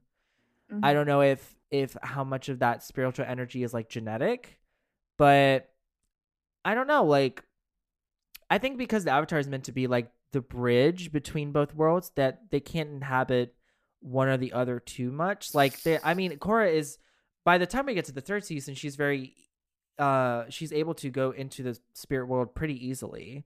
But whatever Jinora does with like the astral projection or anything like that, that again, it seems to be like an innate ability that was like awoken in her by either just Probably events in her life or like harmonic convergence or whatever it, wa- it might. If might I was like harmonic convergence combined with her being outside of her body for a really long period of time, Oh yeah. you know, Yeah. because she was trapped in the spirit world for such a long time, I think that also has something to do with it too. So, Yeah, I was I was gonna say that I think that that was less. I think that was less about like Korra's thing because now that you've brought up the fact that they're supposed to be opposites, that makes so much sen- more sense to me. But I think it's uh, to me it's less about that and more about like the fact that Jinora is an Airbender and comes from Aang's line, so she learned like this spiritual process um, growing up, whereas Korra didn't. So Yeah. Mm. Well, but I, al- I also think maybe we put like unrealistically high standards on the avatar because Yeah, like they're right. they're kind of like meant to. I'm not saying like you're doing that, but like oh, I I, think- am. I, I think sometimes they're like, well, that. why can't Korra's the avatar? Why can't she do this? Why can't she do that? And like, avat- all avatars have their strengths and weaknesses, Mhm. you know. And for Korra, it was the spiritual thing, you know. Mhm. So there you go. I think it, it it just makes the world more interesting that there are people that can do things that the avatar can't or can do them better. Oh yeah, for sure. Yeah. Well, I hope I hope that helped you. I hope that answered some of your questions. So yes, that makes a lot of sense. Thank you very much. I hope much. that answered I'm- any viewer, any listener questions too. Because I'm pretty sure if Savannah was thinking that, I'm sure plenty of other listeners were thinking it too. Oh, I have plenty of friends. We've talked about this and we didn't understand, but like the way you described it just makes so much sense to me. So thank you so much. You're welcome. You're very welcome. That is why we are here. Bless. All right, all Yay. right. We're just about uh, wrapping up here on this very extra long episode of Avatar Hour podcast. But it's been great. It's been so great having you, Savannah. Seriously, it's been Thank guest you so fun. much. It's such an So honor to be here. Thank you for having me. Oh, no problem, no problem. It's been really Um, fun. Well, if you have any other questions like Savannah and you want them answered on the show, we want to hear from you. If you have any suggestions on topics you would like to see us discuss on the show or any comments on any of the episodes, including this one, you can email us directly at the avatar hour podcast at gmail.com. And if you want to uh, follow us and stay up to date on what we're doing during the week, uh, share your opinions on fandom polls or just want to know when new episodes drop, you can follow us on Facebook and Instagram at the Avatar Hour Podcast and at Avatar on Twitter. And if you would like to follow us personally, you can follow me at hey it's underscore Andre. Find me at Kayla underscore underscore Gagnon. Uh, also, the Twitter is Avatar Hour. Oh, sorry, I always do that. And Savannah, if the listeners want to see what you're up to during the week, if you feel comfortable sharing your Twitter handle, uh, what, uh, what, where can they find you? Sure, you can find me on Twitter at Sav Thomas WVU. Love that. All right. Th- again, thank you so much for taking the time to do this. Thank you so much. It's been an honor. If I'm, we would love to have you back if if you want ever want to come back and oh, help just say the word. Text me, tweet me. Love that. I will be there. Love that.